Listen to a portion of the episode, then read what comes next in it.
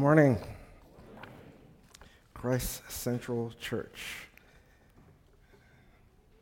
Happy Father's Day. It's good being here. I just thankful for the invitation and the opportunity. Uh, Daniel and I go back. I didn't know it was five years. It seems like time really moves, and we have uh, we just have a kindred spirit. I just realize how much alike we are.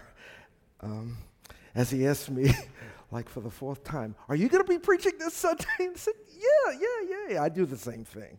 So, um, just wanting to make sure. So, we're going to be looking at First Peter uh, today. If you have your Bibles or your iPhones or your iPads, or you can look at the screen or your bulletin, we're going to look at First Peter. I'm going to begin uh, in the first verse there.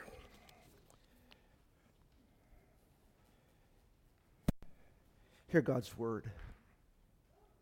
Peter, an apostle of Jesus Christ, to those who are elect, exile of the dispersion in Pontus, Galatia, Cappadocia, Asia, and Bithynia, according to the foreknowledge of God the Father, in the sanctification of the Spirit, for obedience to Jesus Christ, and for sprinkling with his blood. May grace and peace be multiplied to you. Blessed be the God Father of our Lord Jesus Christ.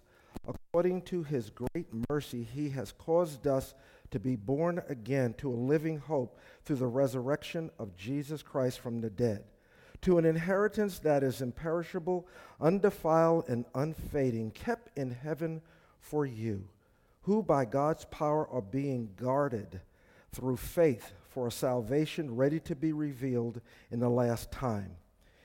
In this you rejoice, though now, for a little while, if necessary, you have been grieved by various trials, so that the tested genuineness of your faith, more precious than gold, that perishes though it is tested by fire, may be found to result in praise and glory and honor at the revelation of Jesus Christ.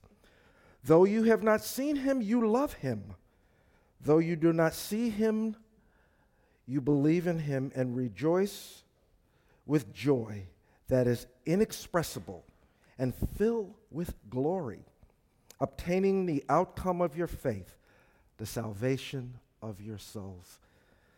Our gracious Heavenly Father, our God and our King, we pray that you would bless your word this morning, that we might hear it and be transformed by it, making us more and more like our beloved Lord Jesus Christ, in whose name I pray. Amen. Don't know whether you know this or not, but when you were born, you were born spiritually dead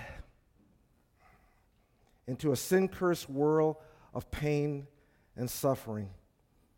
You were born into a world without hope. Now, in America, because of advertising and television and the media, we can deceive ourselves into believing that we can make life livable even on this planet now. Yeah, we may only have 70, 80, 90 years. My mother's 95. But a televangelist said you can actually have your best life now. But you see, first century Christians did not entertain such an illusion. The average life expectancy was 40 years if you made it past childhood. The infant mortality rate was 50%, and most people had many children because half of them would die. There was always the threats of plagues and pestilence and diseases. They didn't enjoy our miracle drugs, and they were expected to die quickly and soon. Life was hard. And to make matters worse, for this first century set of Christians, they were experiencing persecution from Rome. And it's to these Christians that Peter is writing in Pontus, Galatia, Cappadocia, Asia, and Bithynia. Peter is writing them a letter of hope in the midst of their difficulties and their suffering. He wants them to have hope. When life was hard and difficult, and they didn't know how long they were going to live, Peter wants to encourage them. He tells them in 1 Peter 3:15 that they should revere Christ as their Lord in their hearts and always be prepared to give an answer to anyone who asks you about the reason for the hope that was inside of you. They were to be so filled with hope that people would look at them and say, There's something different about you folks. In spite of the difficulty, you're, you're a hopeful people. I wonder, are we a people of hope? We're living in a time of stress, societal stress, difficulty, social tensions, and lots of uncertainty. Are you filled with hope? I want to talk, obviously, about hope today under three headings. What is hope? What kind of hope does the world offer us? And what kind of hope does God give us? First of all, what is hope? We talk about hope all the time. We have been hoping since we were little children, wanting to be accepted. I hope the other kids accept me. As we went through school, we hoped that the next grade would be better than the one we just went through. As we go on to high school, maybe it will be better than junior high. We hope to get into a good college. We hope to get good grades. We hope that we can get a job. My hope is that the fathers will be encouraged this sermon, although it's not a specific Father's Day sermon. We're hoping all the time. Everyone hopes. We run on hope the way a car runs on gasoline. In fact, hopelessness can lead to suicide. Proverbs 13 12 tells us that hope defers makes the heart sick, but a longing fulfilled is a tree of life. We need hope. We cannot live without hope. Paul Tripp, Christian counselor and pastor, said that we have been hardwired for hope. We project hope. We project our lives out into the future to imagine things as we would like for them to be. We carry around with us personal hopes and dreams and surrender our hearts to some kind of expectation. We silently wish that things could be different from what they are. So much of how we look at life and how we live our lives is connected to the things in which we place our fundamental hope. He goes on to say that hope has three components an assessment of how life is, it's not that great. We create an object to which we place our hope, and then we have an expectation that this thing will fulfill us. Anybody see the Christmas story? I loved watching it every every year. Little Ralphie has a hope, doesn't he? What does little Ralphie want? Little Ralphie wants that BB gun. Even though his parents tell him you're going to shoot your eye out, no, you don't want it. He really wants it. His assessment is that life is okay, but if I had the gun, life would be even better. His object is the gun. His expectation is that now I'm going to really live when I get it. Well, you know the story and how he goes through this and that, and he, his, his parents try to deceive him, uh, try to talk him out of it, and they give it to him, and he finally finds it, and he gets it, and he plays with it, and he goes outside, and he almost shoots his eye out. Didn't, didn't quite meet uh, his expectation. Did you know that what you believe about the future largely governs how you live now? Tim Keller, whom I'm sure that Daniel and Timothy have quoted before, has an illustration that illustrates how your future expectation and things that you look at in the future largely govern how you live now. He uses the illustration of two workers working a very tedious factory job that is utterly boring and horrible, horrible work condition. One is promised at the end of a year they're going to get $10,000. And the one other one is promised that at the end of the, of the year they're going to get a million dollars. You think their attitudes were different? The one who's going to get $10,000 is bored each day, hardly being able to come to work. It's such a drudgery. And the one who's getting a million just kind of comes to work every day whistling. Oh, it's because he, he knows what's going to happen at the end of a year. And we see this principle illustrated in the story of Jacob and Rachel. Jacob was promised that he could have Rachel at the end of seven years of labor. And the Bible tells us that they seemed like only a few days because of his love for her. In anticipation of getting Rachel, it seemed like nothing. Your attitude towards life in your present circumstance is largely governed by the things that you put your hope in. What are you placing your hope in?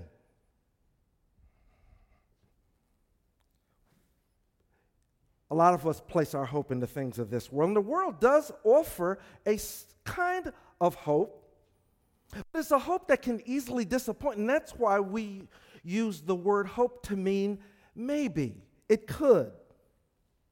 Wishful thinking. You see, the world was not designed to give us hope in and of itself. Ever since Adam and Eve sinned by eating from the tree of good and evil, there's been a curse on the world. And Romans 3, 8 tells us that the creation was subjected to frustration, not by its own choice, but by the will of the one who subjected it in hope. Adam and Eve, created to find their hope in God alone, began to look for their hope in all the wrong places. They began to place their hope on the creation. We all have desires and longings for happiness, for purpose, for meaning, for significance, but we tend to put our hope in the wrong things, in circumstances and things of this world.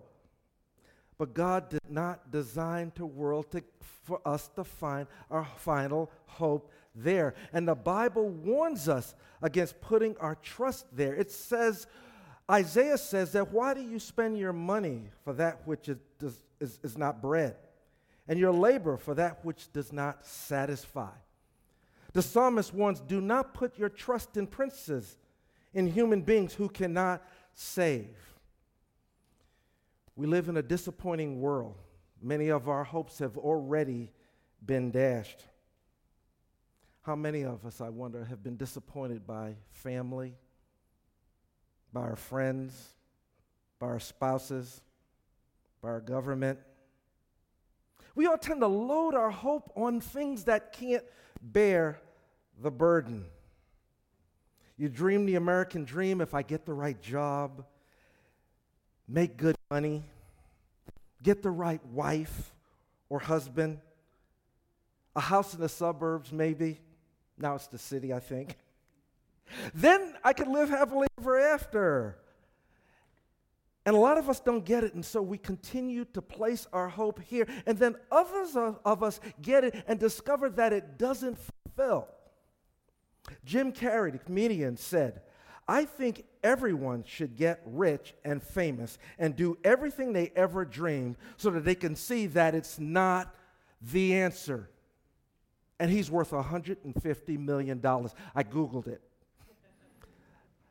Listen to Ecclesiastes as it talks about life under the sun, life here alone. It says, meaningless, meaningless, says the teacher.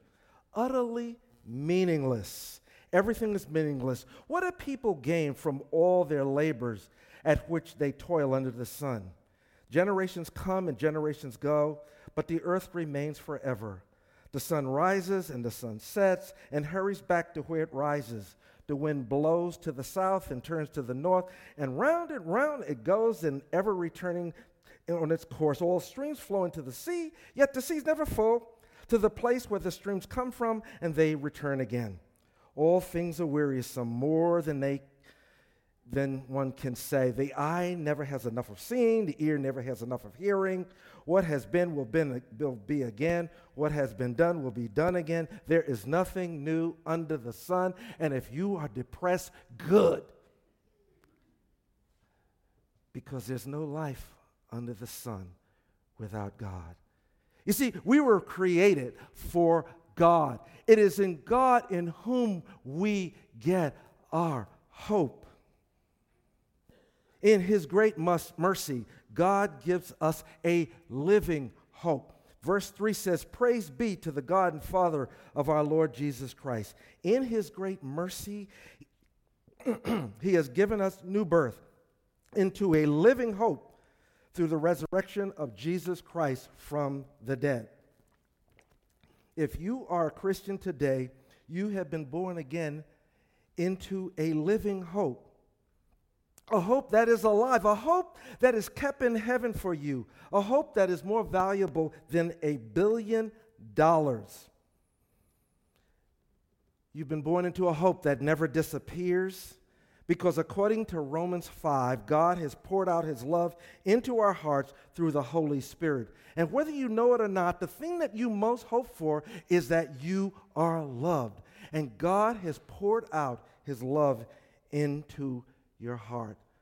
But you need to be born again in order to experience this hope. And so I want to ask you today have you been born again?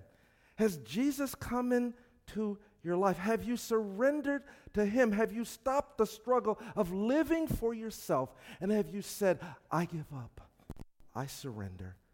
You're in charge, Jesus. And if you have been born again, you've been born into a living hope, into an inheritance that is imperishable, undefiled, unfading, kept in heaven for you who by God's power are being guarded through faith for a salvation ready to be revealed in the last time. You know, all earthly inheritance will one day perish, but your heavenly inheritance will never perish. In fact, Peter tells us that we're being guarded by God's power until the day of our inheritance. It's a picture of guards and guards of angels all around you protecting you. And the realization of this hope needs to change how you live your life now. If you are a child of God, you have a hope that can never disappear. It should change your perspective on how you live.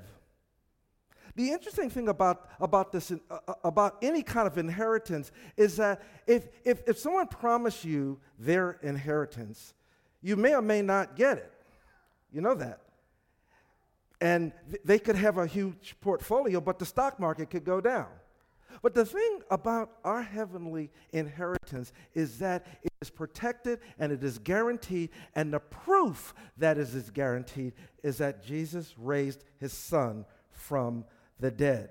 Verse 3 According to his great mercy, he has caused us to be born again into a living hope. How? Through the resurrection of Jesus Christ from the dead. And according to 1 Corinthians 15, the resurrection from the dead makes all the difference in the world. It guarantees us.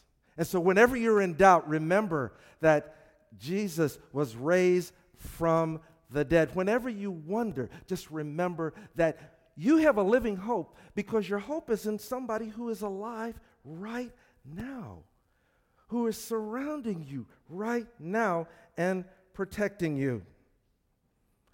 And your inheritance is not based on whether you've been good. It's not based on your intellect. It's not based on your connections. It's totally based on the grace of God. And when you have this kind of hope stored in you, in your heart, it changes how you live. Because you know why? You know why it changes how you? Live? It changes how you live because you know how the story ends. It's so great when you know how the story ends. Have you ever gone to see a movie and you knew the story already, and you go with somebody who hasn't, and they're jumping and they don't know, and it's a mystery, and they're kind of on the edge, And you know, yeah, this piece of cake, because you've seen it already. See, in a sense, we've seen it already. The scriptures tell us how the story is going to end. Life is filled with ups and downs and twists and turns. Think about the story of Joseph and his brothers, if you're familiar with it. How his brothers sold him into slavery and he's, he's, he's, he's there in Egypt and he's in Potiphar's house and his life is down and then he goes to Potiphar's house and Potiphar promotes him and oh so his life goes up. So he's doing well there and then Potiphar's wife runs after him and then the husband finds out and he's thrown into jail. So his wife life goes down and he's in the prison and then there's the wine taster and the, and, and, and the baker and he interprets a dream for them and they, he's, he's hoping they'll remember it, and maybe his life goes up a little bit, but they don't. Life goes back down again. And then he interprets the dream for, for, for Potiphar, I mean, for, for the king of Egypt and the Pharaoh, and uh, his, his life goes up again. That's how our lives are. They take twists and turns. Think about what, what, what, Jacob must have been going through, wondering and mourning the loss of his son his brothers are depressed because they realize they sold their brother into slavery. But we all know it how it ends. He saves them from famine, from, from all those years of famine. They come together, and it's a happy ending. We've read the end of the book. We know how our story is going to end. Have you read Le- Revelation? There's going to be a new heaven and a new earth coming down from heaven on the earth. There's going to be a resurrection we know how the story ends. And when you know how the story ends, you can take the twists and the turns and the difficulties and you can mourn with those who mourn, and you can rejoice with those who rejoice because you know what it's about. You can look at every circumstance of life as, as sovereignly governed by God. And you can say, Oh, thank you for teaching me this. And, and, and you, can, you can deal with your sin and you don't have to be depressed because you know how the story ends. Paul calls the difficulties and the trials that we go through a brief momentary affliction. Now, I know they don't feel like they're brief, they don't feel like they're momentary, they're painful. And even Peter says that we can even rejoice in them. Verse 6 In this you greatly rejoice though now for a little while, doesn't seem like a little while, you may have had to suffer grief in all kinds of trials. Peter is telling us that even in the midst of difficulty and suffering on this earth, we can rejoice.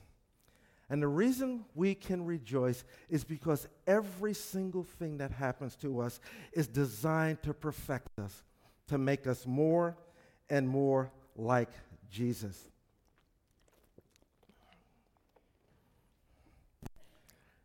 And although we have this living hope, and although we can rejoice in it, we still tend to go back to the world, don't we? We still go back to, I'm trying to find my happiness in stuff. And it could be any stuff. It could be a new house, could be as simple as a new iPhone when it comes out. We tend, we, we, we tend to f- try to find our life in things. And that's called idolatry. And in the Old Testament, God would send out prophets to warn the people against idolatry. But for us in the New Testament, Jesus continually warns us to come to Him. He goes to the woman at the well who is, who is had five husbands, and the man that she's living with now is not her husband. He tells her about a living water because he knows that she's thirsty. When we run after these things, we're running after things to fill our thirst. And he tells her about the living water, who is himself, Jesus. He tells Martha, who had just lost her brother, and she said, You know, Martha is theological. She understands there's going to be a resurrection. Yeah, I know about all that. And he says, Wait a minute. I am the resurrection and the life. And he who believes in me will live even though he dies. You see, we have our hope right in front of us. right beside us, even when we pray. Even when we don't pray, He prays for us and prompts us to pray. We have a living hope.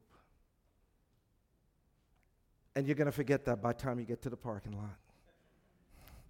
It's, it's amazing how the world, the flesh, the devil just kind of take us down and we forget things so easily. And so I just want to leave you with a few things to remember as you leave. I want to encourage you to ask God to fill you with His Spirit so that you can see the reality of the living hope. I want to encourage you to, to, to study 1 Peter, to look at 1 Peter because it's filled with a message of hope. I would encourage you to find like minded believers and, and get a prayer partner and say, Pray for me. I don't believe this. I can't see it. I'm putting my hope in all the wrong things. Let the Holy Spirit convict you that your tendency, your natural tendency, is to look around you for your hope. Be thankful. Just practice being thankful. We are not naturally thankful. We are very much like teenagers, no offense to any teens here. Our tendency is to take life for granted. So, just practice being thankful. Thank you for waking me up this morning. Thank you that, that, that, you've, that, that I've got life, I've got friends. I was able to eat this morning. I was able to go to sleep last night. Don't take life for granted. And remember that all biblical hope is a certainty because we believe in a living person who is our hope. I want to end by reading the words of a hymn. My hope is built on nothing less than Jesus' blood and righteousness no merit of my own I claim, but wholly lean on Jesus' name. On Christ the solid rock I stand. All other ground is sinking sand.